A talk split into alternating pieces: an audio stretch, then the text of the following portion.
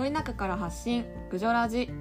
この番組は私地域クリエイターさきの地元である岐阜県郡上市を題材に変で素敵なゲストをお招きしておしゃべりする番組です。郡上のラジオ。略してぐじょラジ。郡上ってどんなところなのか。郡上にはどんな人がいるのか。住んでいても意外と知らないリアルな郡上をお届けします。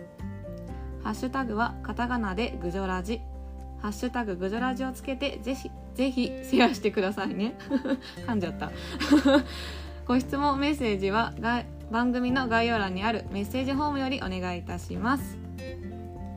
はい。今回で6回目になります。ぐじょラジご視聴ありがとうございます。はい。前回も聞いていただきましたでしょうか？前回はですね、えっと、古着屋のラブデリックをやっている私の同級生サッシーが来てくれましたね。あの最初古着屋さんの話結構してたんですけどだんだんだんだん熱くなってきてビールも進んじゃってサッシーだけ飲んでたんですけど 熱い話を最後の方はしてくれてとってもあの面白い回になりました。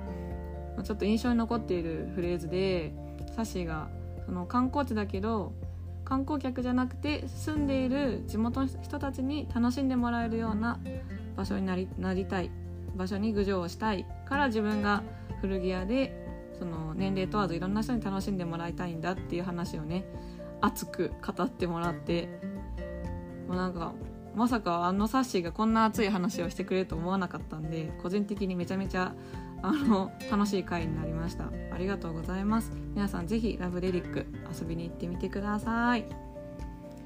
はいでは今回のゲストはですねとりょうさんです。と大阪出身でで今は郡上の大和在住の方です。でお仕事は大和にあるあの大和町の近くですね。スケートボード施設でいいんですかねのクローバーっていうところで働いてる方です。で、えー、と海外とかにも行かれたりとかしてるそうでもうめちゃめちゃねちょっと人生を掘りまくりたいと今日は思っておりますのでねそういう話もしていきたいと思います。でえ、ー、と私がりょうさんと初めましてしたのが多分去年かな？去年ぐらいに大和中学校でえっ、ー、と郡上で働いてる人の話を聞く授業みたいな授業がありましてそこに私もりょうさんも呼ばれて行かせていただいてその時に初めましてをしてもう第一印象でちょっと面白そうなお兄さんおるなーっていう一人だけスケートボードを持ってね 大和中に来てらっしゃっておなんだなんだと思いながらあの話をしてたらやっぱり面白くて で最後中学校、えーと、それぞれの各教室で喋ってでまた校長室にみんな戻ってくるんですけどその時にあの中学生ね女子中学生が3人ぐらい亮さんの周りを囲みながら帰ってくるというあのモテ度を発揮しておりましてもうその時から亮さん面白いなとは思ってたんですけどちょっとご縁があって今回ラジオにお誘いいたしました。ね快く受けてくださって本当ちょっと今回はねりょうさんの回になると思います。めっちゃ郡上じゃなくてりょうさんの回になると思いますので皆さんちょっと期待度上げ目でお願いいたします。ねはいそれではご本人にお話ししていただきましょう。では今回のゲストはりょうさんです。お願いいたします。お願いします。ハードル上げまくっときました、ね、変で素敵な男です。変で素敵な男。そうでしたね。中学校のやつでしたね。そうですそうです。中学校のやつで初めましてでした。ちょっと改めてねあの毎回ゲストさんに改めて自己紹介してもらってるんですけど、はい、改めて自己紹介どこまでしたらいいんですかね？えー、っとじゃあ最初はとりもう一回出身とあクローバーの話もちょっとあそうですね。してもらってもいいですか？そうですね。皆さんにちょっと初めましての。初めまして。りょうです。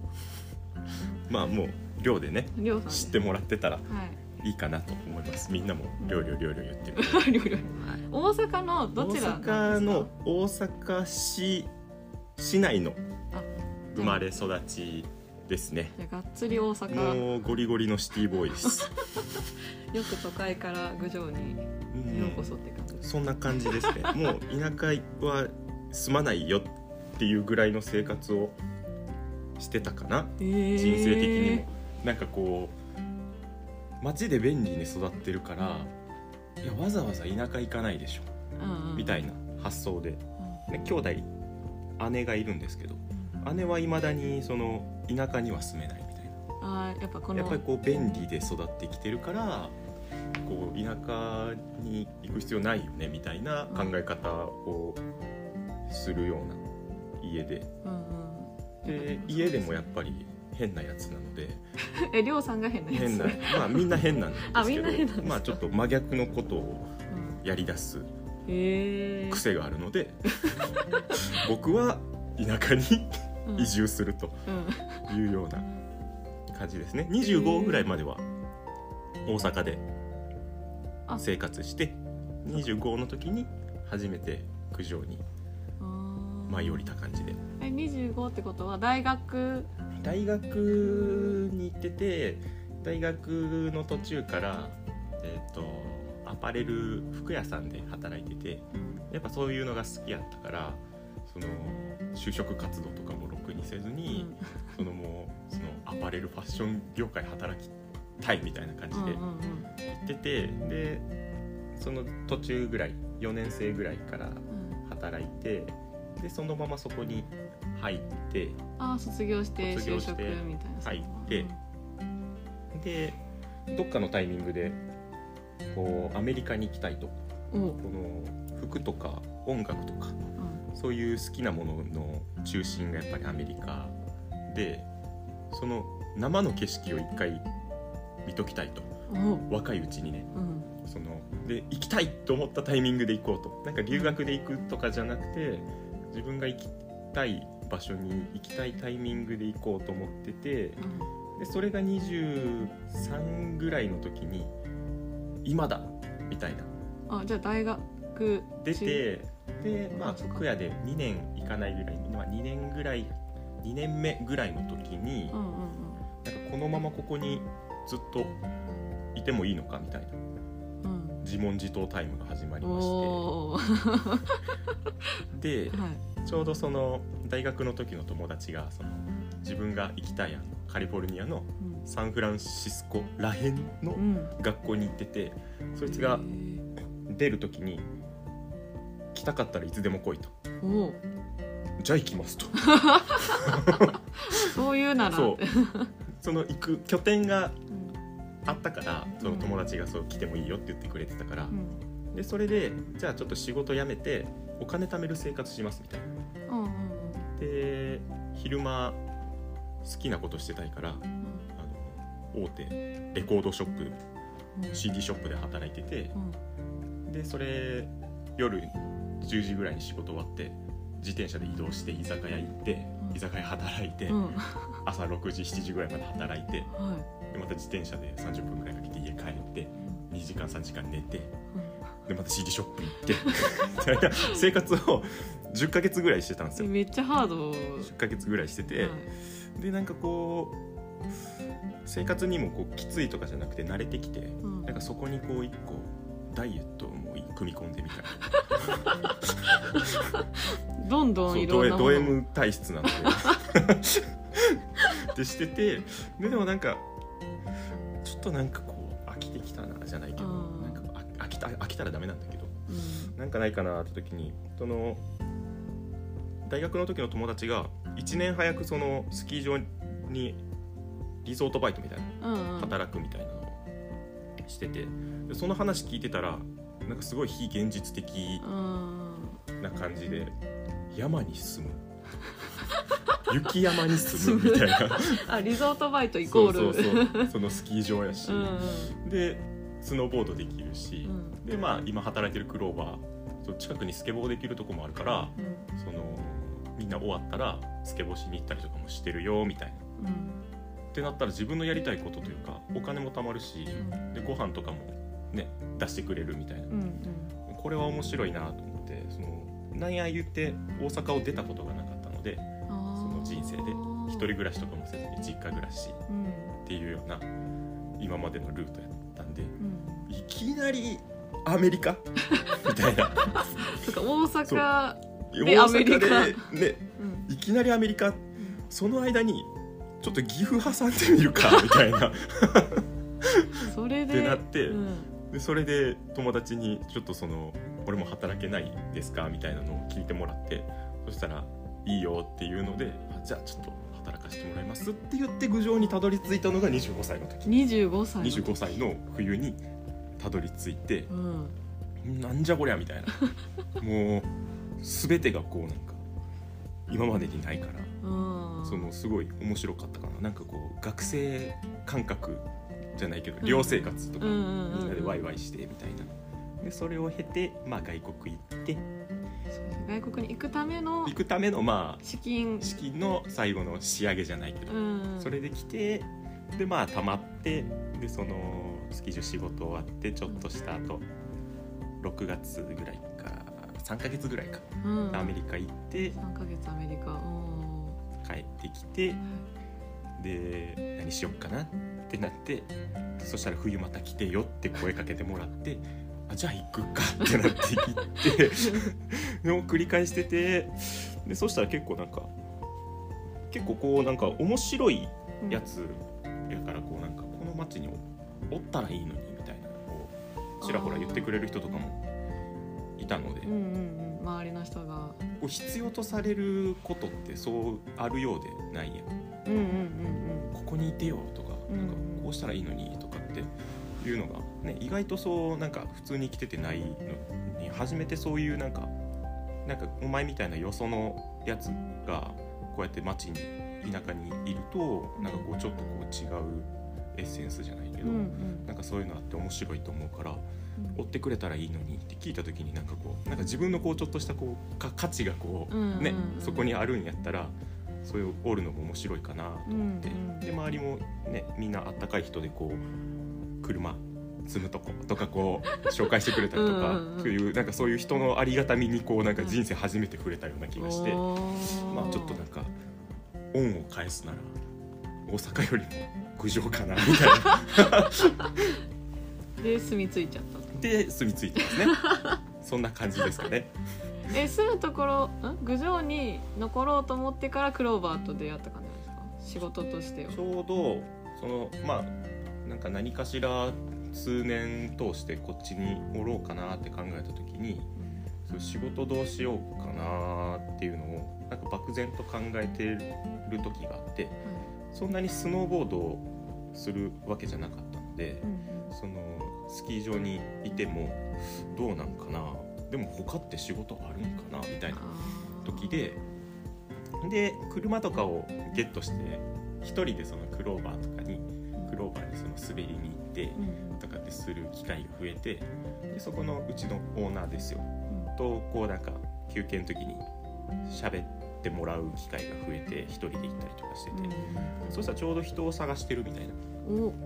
なんか一人人を雇おうかなみたいな時があってうん。でちょうど俺もお客さんでこう来て喋ってる時にまあ昔アパレルで働いてたりとかでこうまあこうこうこうでみたいな。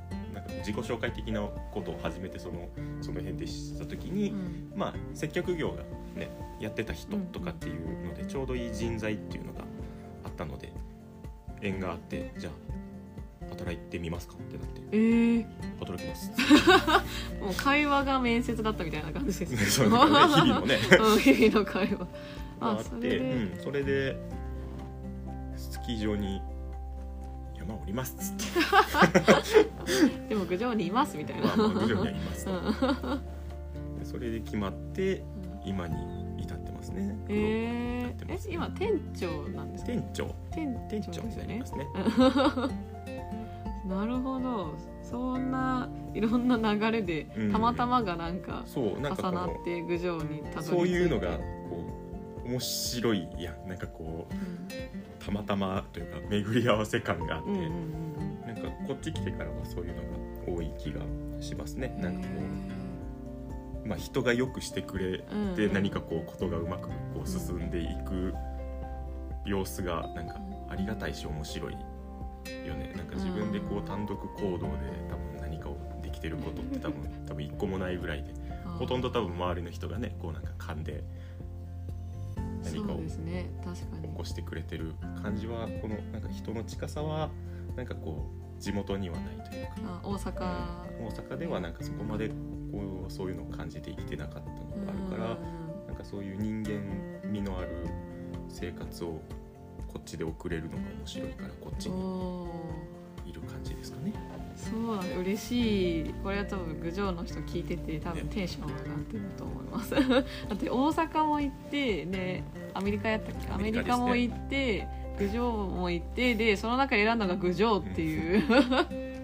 アメリカは3ヶ月どんな感じでした？アメリカはうん。もうこのコンセプトがなんか特に何かをしたいっていうよりかは、うん。まあその旅行で行くとうん。この短いこうスケジュールで行くとああもうちょっとこうしたかったって絶対思うと思うんですよね人って。多分一泊で日帰り韓国旅行とかって言ったその帰り満足感よりもちょっとなんかいやもうちょっと時間あったらなみたいな、うんうんうんなんか多分こう絶対そういう風になるかなと思って、うん。その3ヶ月はその観光ビザがマックス3ヶ月っていうのであそれの期間っていうので3ヶ月がマックスって決めてて、ーうんうん。そのまあ自分の行く前の予想で正直1ヶ月いたらもう多分お腹いっぱいになるとはうん。予想しててうんそのお金も無限じゃないしうん。うん常日頃なんか贅沢三昧できるわけでもないし、うんうんってなった時にその向こうでちょっとこう生活をしたかったっていうその自分が好きなことをこう見に行くっていうコンセプトなんやけどなんかそれをこう当たり前のものに感覚としてできるかみたいな。やっぱりこのある種憧れからアメリカ行きたいですみたいな。ファッション好きで音楽好きでとかってなるけどなんかそこいつまでもこうなんか憧れのものとしてるっていうよりかはそこの土地に嫌っちゅうほどおることでなんかそれを自分の中でこうなんか普通のものにこうシフトできるかっていう感覚が欲しくて。日常として。そう日常としてうん。やっぱりこう知らないものに対してはこう知らんからこうちょっとしたなんかなんやろ憧れ感という日本のものとは違う価値観でその外国のものに人は触れると思うんですね。うんうん確かに。そういうのあると思う。なんかスケボーとかでもやっぱり本場は外国でうん。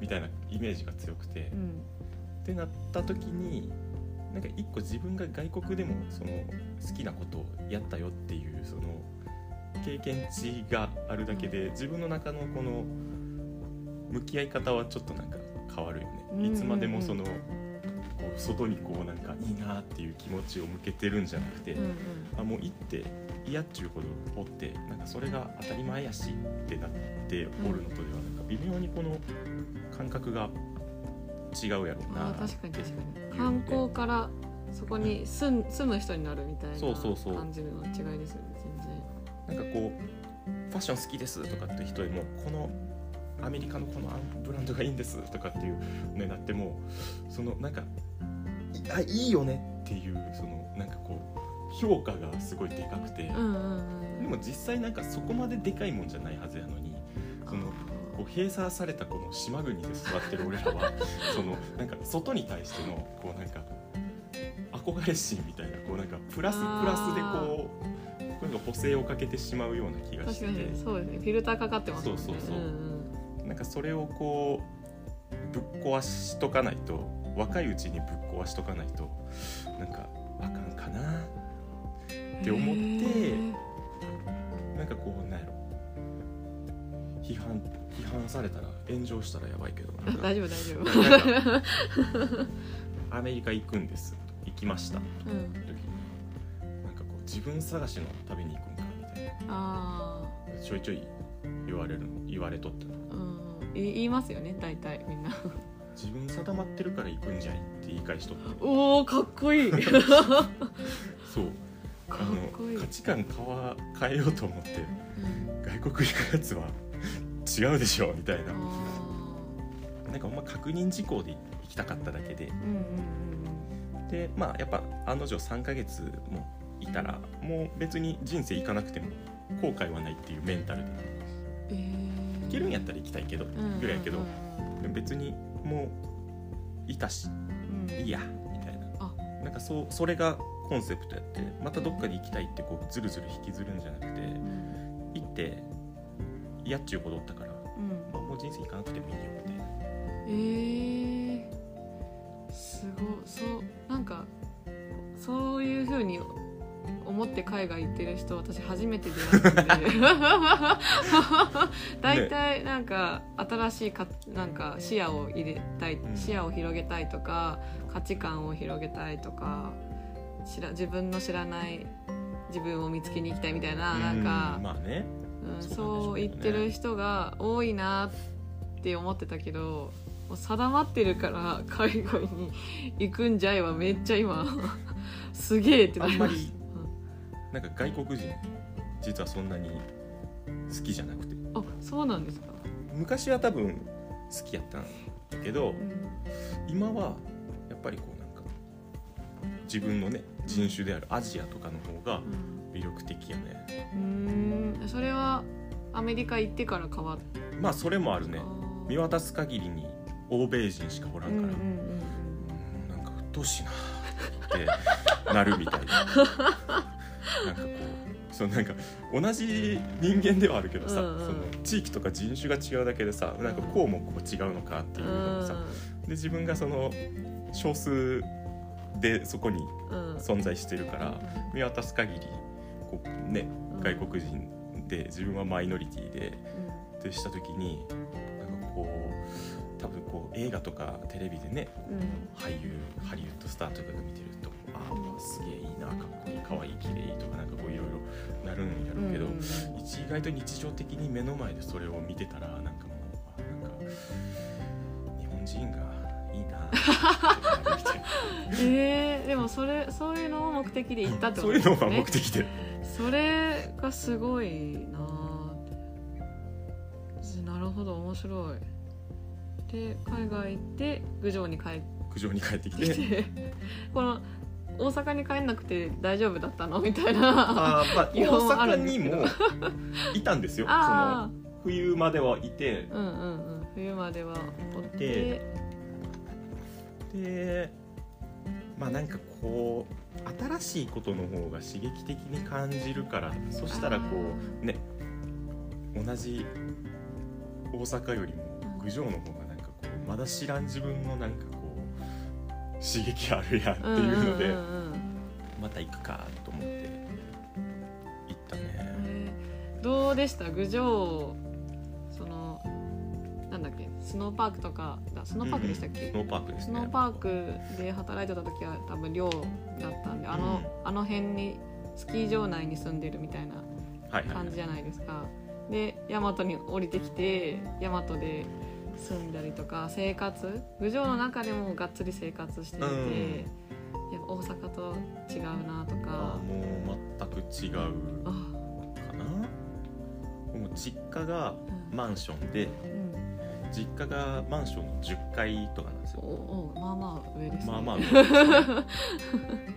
ベランダ行くと下見たら高速道路通ってるみたいな、ええめっちゃ都会。で建物がぎゅうぎゅうで。うんそういう意味ではやっぱりこう郡上は建物が低いから景色がよく見えますよね。うんうん。うんそうですね。まばらだし建そ物うなんかこっちに住む期間が長くなって大阪にいる時間が減った時に大阪に戻った時にうわっってなった時がなんかこうあ身も心もうん。変わったんやなみたいな。ええやっぱりこうなんか外国もそうやその建物低いというか、うんうん。その都市部は栄えててもやっぱりちょっと郊外とか外れたところは建物がそんなに高くないからこうなんかそ空のこの先が見える感じががアメリカ行った時にあなんか地球って丸いんやなみたいな。あそこで、こう思って、うん、で郡上でもやっぱりこうなんかわそうまだそういうことギリ思うんやけどええ大阪にいるともうそんなこと思わんもんね。そうか建物高いし。建物高すぎて。うん。なんか雲に立体感ってあるんやなとか。ええなんかそんなこと考えたこともなかったから、うんうんうん。それはなんかこう自然のある街ならではの。ね。なんかそっちの方が昔はうん。なんかこうね。最先端に越したことはないと思っうん。生きてきてたけど、なんかこのその良さがね自然の良さみたいなここ数年で思うようになったから、えー。それは郡上にいた方が楽しいよね。すごい。郡上の人はアメリカと一緒やって。一緒。それは。郡上弁もねうん。初め全然聞き取れんわけやんその。あそっかそうですよね。わからん。ただおじいちゃんとか喋ってたらうん。スキー場のおじいちゃん働いてておじいちゃんとからがおじいちゃん同士の会話がうん全く聞こえんわけでその周りのやつに「あれ聞き分けるんやったら英語聞き分ける方が楽やわ」って言ってたもん。やばそんなに？英語より難しい。英語より難しくて。うんでなんかこうなんやろ意思疎通も難しいんかみたいな思うことがあって、そのなんか働いてる場所的にこの掃除のおばちゃんとかがこう館内をあ掃除してくれてて。ーはい。でまあ3ヶ月4ヶ月ぐらいね一緒の空間におるからこう,、うん。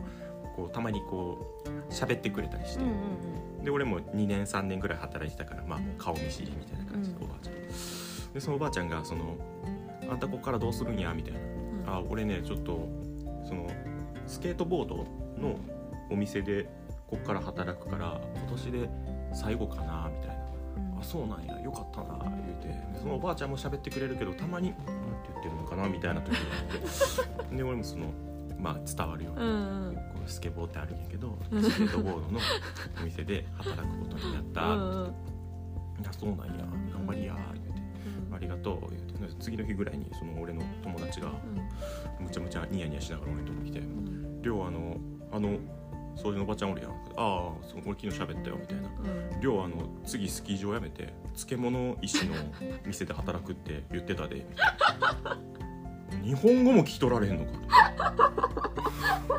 漬物？何？漬物石の。どう？作んの？俺みたいな。俺分かりやすいようにスケートボードって言ったんやけどね。もうスケートボードの単語がおばあちゃんわからんなんなんかカタカナ。あうん。無理やってなった。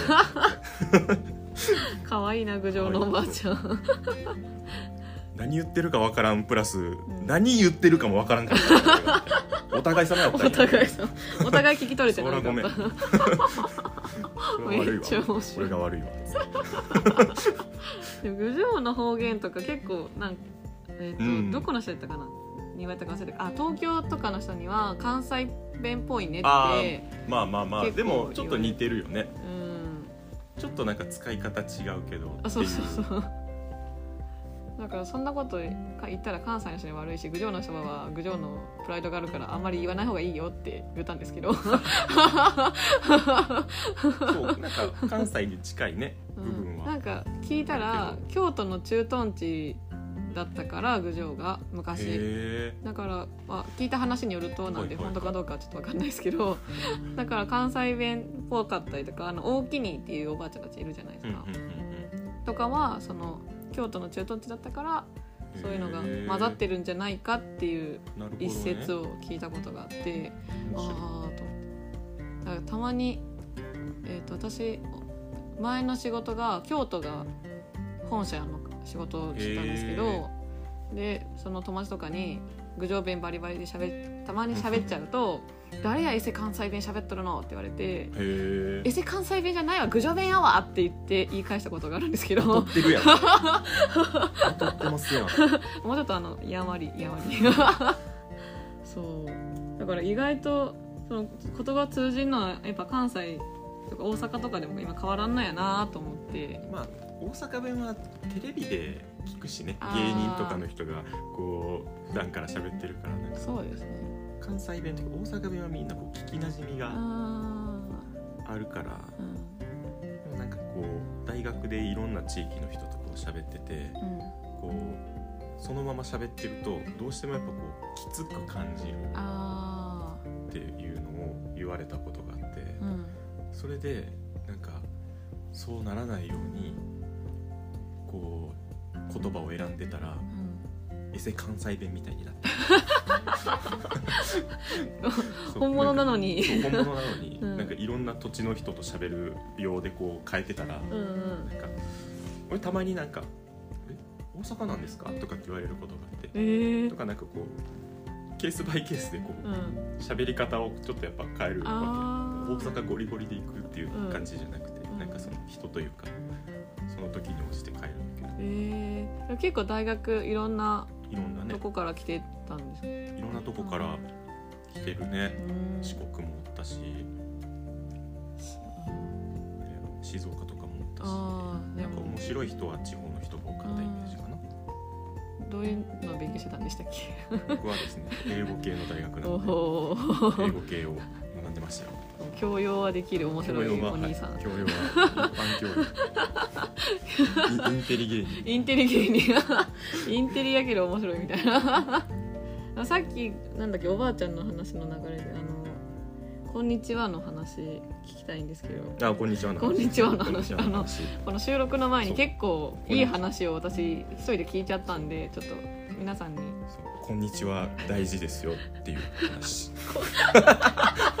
どういうこと？ってどういうこと？どういうこと？ってね。まあまあまあこうね大阪で育ってると、ん。なんかこう一個郡上と違うポイントで言うとやっぱりこう人の距離が全然違うかなっていうところを、まあ、思うことがあってでまあそれがちょっとなんか自分のこの恥さらしをこうハッとさせられたみたいな話ですよね。はい。この僕まあ実家がマンションででこうな多分マンションとかも1号棟2号棟3号棟であ。10階とかがあったりとかするから多分俺が住んでるとこだけで多分何千人ぐらい住んでるわけですよ。超でか。でも 自分の家以外の人はやっぱ他人でうんうん。でそれがお互い様でもう会っても同じ階の人で顔見知りの人とかはまあ会釈ぐらい、うんうんエレベーター一緒になって「スッ」って言ってそこから無言で降りるみたいな,、うん。なんかそんな感じで。でこうなんかやっぱ人との関わりがないというか、うん。なんか避けてるっぽい感じもあるよね。なんかこうああそうですね、うん。都会やと。ってなった時にやっぱりこうで自分も若い時でこうなんかねこう尖ってるじゃないですか、うん。それなりにこう ツンツンしてる時期とかもやっぱあるわけじゃないですか。あああったんですねそうそうそう。ってなったらこうなんかこう、まあ、あんま言葉を発しないじゃないけど、うんうん。なんかね、まあ、会釈ぐらいやっても会釈ぐらいみたいうんうん。な感じで生きててでこう郡上に来た時にその、まあ、こうあ歩いてたらこの普通の道路ですよ。うん。普通の道路というかその歩道とかでこうんううん。歩いてた時に、まあ人とすれ違うわけですよ、うん。当たり前に。その時にすれ違いざまにおばあちゃんとかがとか小学生の子供とか登下校の子供とかがこうすれ違う時に「こんにちは」みたいな感じで言ってくれると。でそんなこと言われるとも思ってないから「え？ってなって「こんにちは」って言い返した後にこう先に言えん自分はなんてクズな人間なんだっていう 話をさっきしてたんですよ。さっき。してて。でそこでこうハッとさせられて。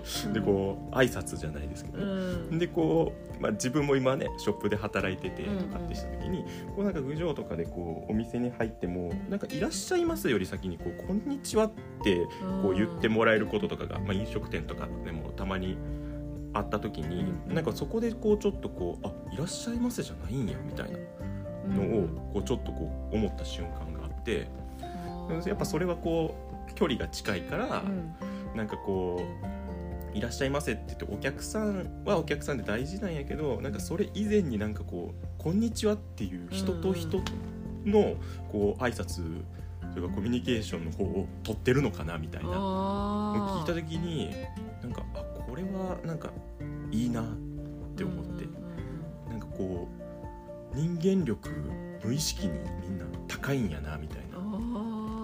あで自分は全くそれ出てこないわけですよね。この住みたりだけなんか。であなんてダメなやつなんだみたいな。20ねアラサーで。こんにちは。やばいな。でも全然やっぱ育った環境うん育った環境がね。ね。でなんかこうこっちに住んでてね「こんにちは」とかっていうのがちょっと自分にこう定着し始めた時ぐらいにうん。大阪に帰って。で近所のショップに入る時にあのもうその生活が自分の中にちょっと入ってきてたからか、うん。もう逆にお店こうガチャってドア開けながら入る時に自分で「こんにちは」っつって入ってくるみたいな。そしたら向こうが「え？みたいな顔してるからやっぱり街では当たり前じゃないんだよ田舎独自というか郡上独自の 文化かもしれない。先に言うみたいな。先に。先に言われる前に「こんにちは。じゃあ」とかって入っていくみたいな。あの時の屈辱を。自分がこうねちょっと変わったという変化した瞬間うんだからなんか面白いよね。これ出なかったら、ね、出てなかったらこんなことにはなってなかったと思うので、郡上に来て知ったっていう、ね。こういう別の土地で別の環境に身を置いてうん。こうなんか新しいね。うんことが身についたみたいな、うん。うんっていうのでまあ挨拶大事ですよねっていう話をしてたっていう。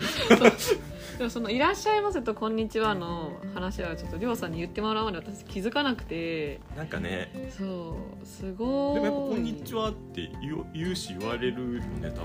い私も言ってました。そのうん。今この話聞いてて自分はどうだっけと思い出した時に普通に、えっと自分がお客さん迎える時も「うん。こんにちは」ってで先に言ってたなと思ってそういえば、そうなんかこう CD ショップとかもうん。服やアパレルとかもやっぱなんかこう初め朝礼の時とかに接客七大用語みたいなおのをーみんなでこうなんか昭和するんですよ。あーはいはいはいはいはいはい。いかがでしょうか？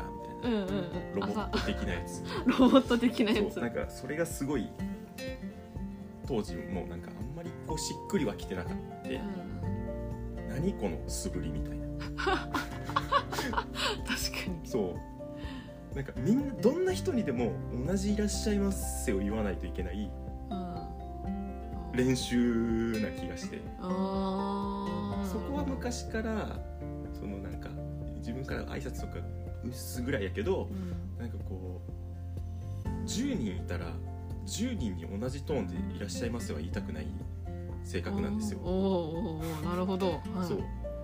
そのなんかそこ決めちゃうとうん。なんかもうほんとテンプレートで。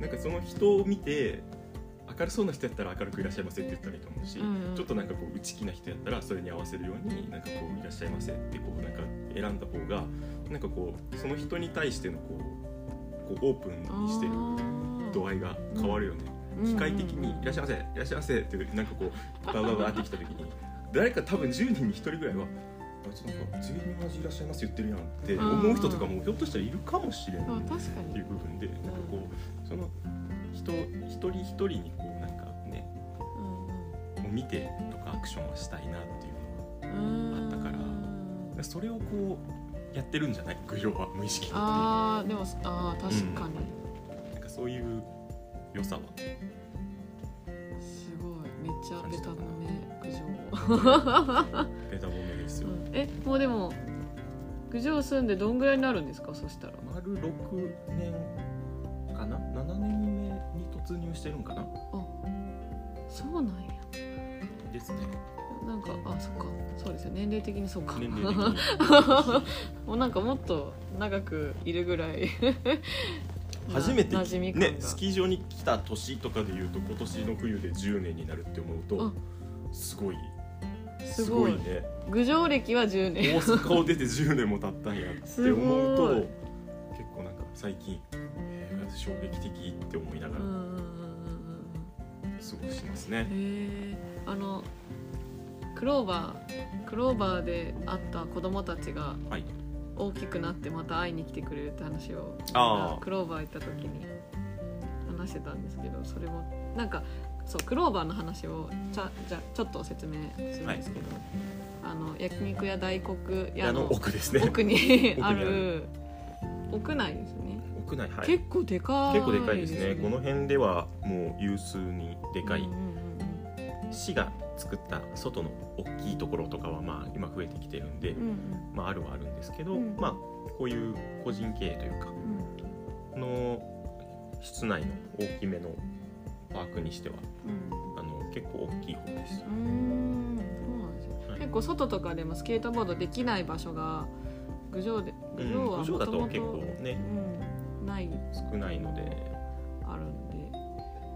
かからそういう場所ができてスケートボードやる子たちは結構ねみんな通っててで子供さんちっちゃい子供とかうん。も結構いますよね。下は、うん、年中年長ぐらいからね、うん。兄弟がやっててやってたりとかするので、うん。大人の人もねもちろん大人ももうじじいまで。いますじじいまで。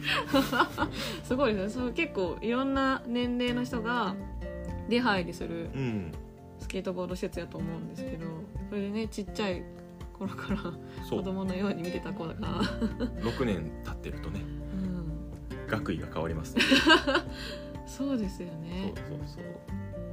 一番ずっと一緒にやってきた子たちが、うん。えっ、と卒業高校卒業。うんで次高校3年うん。とかで。出会った時は4年生とか5年生やったんかなうん、小学校？小学校。あそっか。そうそうそう。へえ。がもっと言うと10ん？中2ぐらいで出会った子が今223ぐらいになってるとう。んうんうん。大きくなって若いやつはこうね学位が小学校から中学校ってこのグレードが上がっていくけど、なんか大人も何もグレード上がらない。そこ。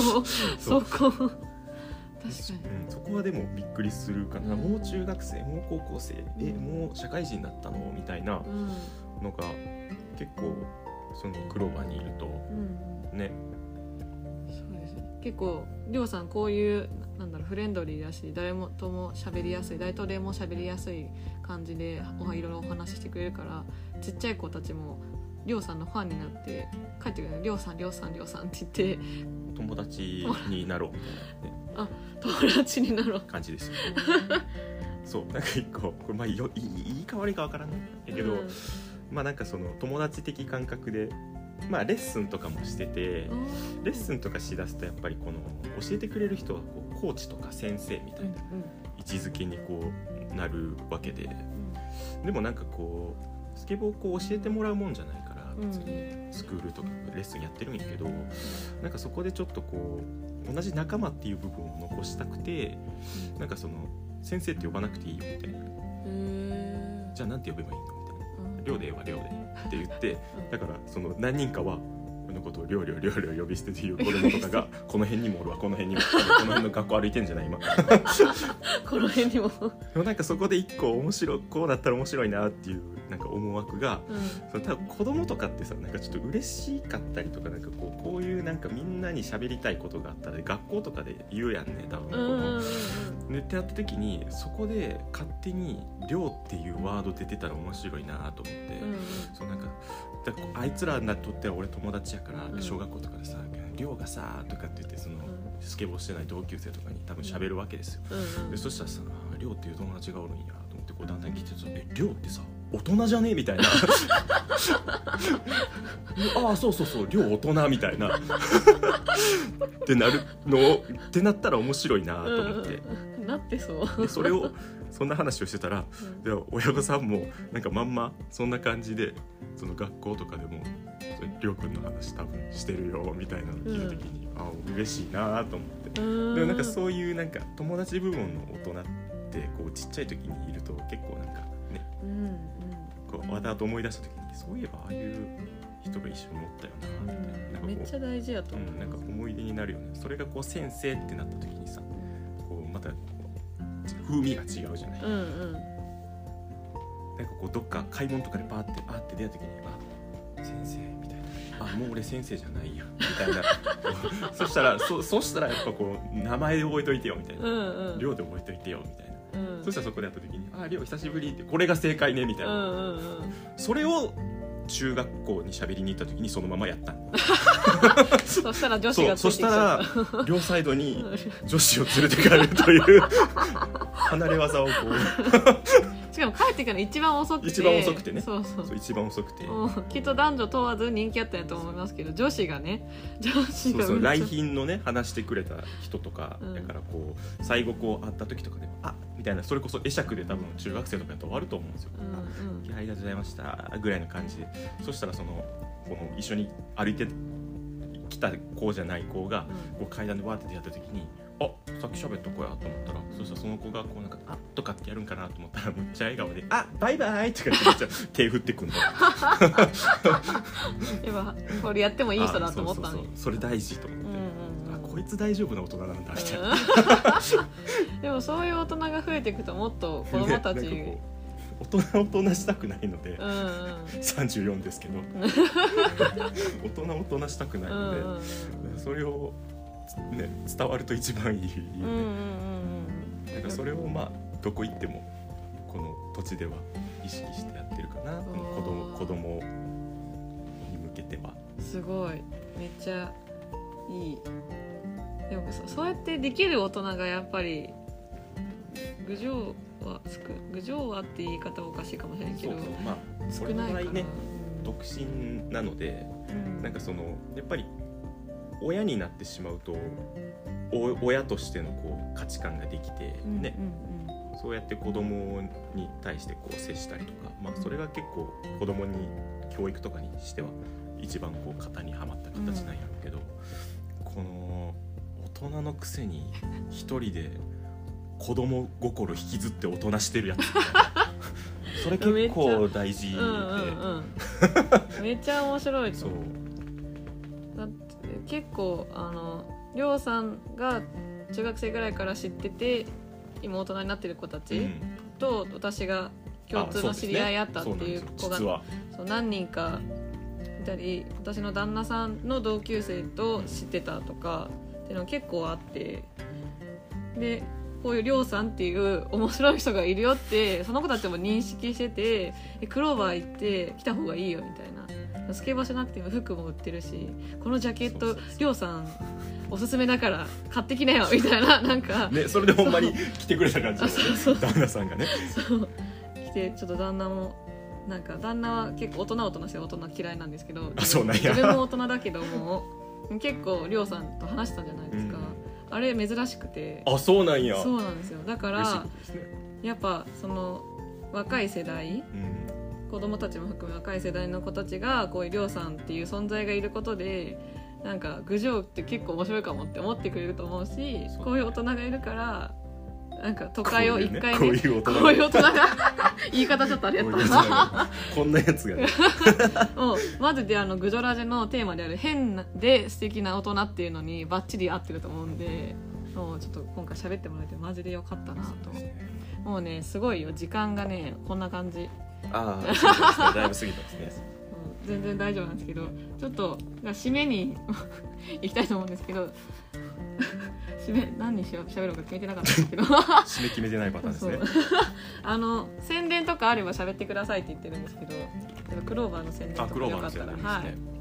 クローバーの宣伝。クローバースケボー以外にもあの、うん。T シャツ作ったりとかうん。それこそ旦那さんがその買った無地のノーブノーブランドじゃないけど無地の商品に、まあ、ちょっとお店の刺繍を入れてくださいとかっていう、そういうのもやってたりとかしますしまあそのなんだろう意外と服とかも置いててそうめっちゃ可愛い。なんかでまあ普通ベーシックなものを置いてるんですけどなんかみんなやっぱこうプチプラとかねうん。コスパいい方に行ってしまうと思うんですけど、まあ、うちに置いてるのも結構コスパいいやつとかがうん。あって、もうねあの大手のコスパいいブランドを買いに行かなくても 実は郡上で買えるんだぞっていう。ね、しかもあの刺繍のロゴとかがめっちゃクローバーのロゴなんですけど超可愛くてキャップとか。かそこはこうねやっぱりまあみんな街に出たいと思うんですけどうん。まあなんかこう郡上好きな人結構多いんでそういう意味でこうなんかそこを地元のなんかとこでっていうこう愛着心がこう、うん。もう一個昔みたいに帰ってきたら、うん。なんか黒場だけじゃなくていろんなとこも面白いかなとうんうんうんうん。思うので、まあなんか入りづらい雰囲気みたいななんかやっぱそれはあるみたいなんですけど、にまあこれ聞いてね こんなやつなんだ。そうですね。コーヒーも飲めるね。し、そうあそうコーヒーも飲めます ね、そうなれば幸いです。まあ新しい運動の趣味欲しいとかっていう人はねスケボーを始めてうん。くれると嬉しいですし、まあぜひね。スケボーもちょっとねファッションのカルチャーと近い部分があるのでうん。別にがっつり競技みたいなねうん。スポーツみたいな感じっていうよりかは、まあ、ちょっとこう音楽聴く好きなんですよの感覚でちょっと、まあ、ちょっと乗るの好きなんですよみたいうんうん。な感覚でも十分もう趣味になり得るものだとうんうんうん。思うので、まあ、意外と何でも趣味から買い物な普段の衣食住。うん。うん衣食住。いける衣食住いける 衣食10 10ね詰めなかった。10ね10ないけど。でもなんか海外の話ね。もうちょっと聞きたい人もいると思うんで聞中,、きにね、中学校に行った時も外国行きましたって質問ありますかって言ったらなんか留学行きたいんですけど何準備したらいいですかみたいな聞いてくれる人とかもうんうんいたので、うん。あの学校友達親に言えない進路相談も受け付けております。カウンセラー。カウンセラー亮 めっちゃぜひクローバー行ってみてください。あの大黒屋の通り行けば絶対すぐ分かるんで大和中の子とかね帰りに寄れるんで。帰りに寄ったらダメらあそうか。で一回家に帰って。一回家に帰って私服着て。なるほどなるほど。そうか。そういうのがあるか。ぜひ皆さんクローバー遊びに行ってくれると面白いかなと思います。はい遊びに行ってください。それでは今回のゲストはりょうさんでした。ありがとうございました。ありがとうございました。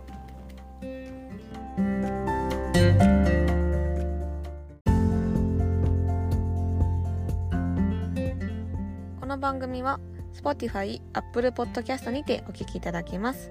月2回水曜日にニューエピソードを公開いたします。公開日はグジョラジの Twitter と私の Instagram でお知らせいたします。ぜひフォローをしてチェックしてくださいね。ご質問メッセージは番組の概要欄にあるメッセージフォームよりお願いいたします。SNS はハッシュタググジョラジをつけてシェアしてくださいね。はい、りょうさんありがとうございました。次回のゲストさんではですね、まだ決まっておりません。はい。次回までどんなゲストさんが来るかお楽しみにお待ちください。また、あの、メッセージフォームの方にね、こんな人の話聞きたいとか、ここの地域の話聞きたいとかね、ありましたら、ぜひぜひお待ちしております。ご質問もね、じゃんじゃん送ってください。ではまた次回もグジョラジお楽しみに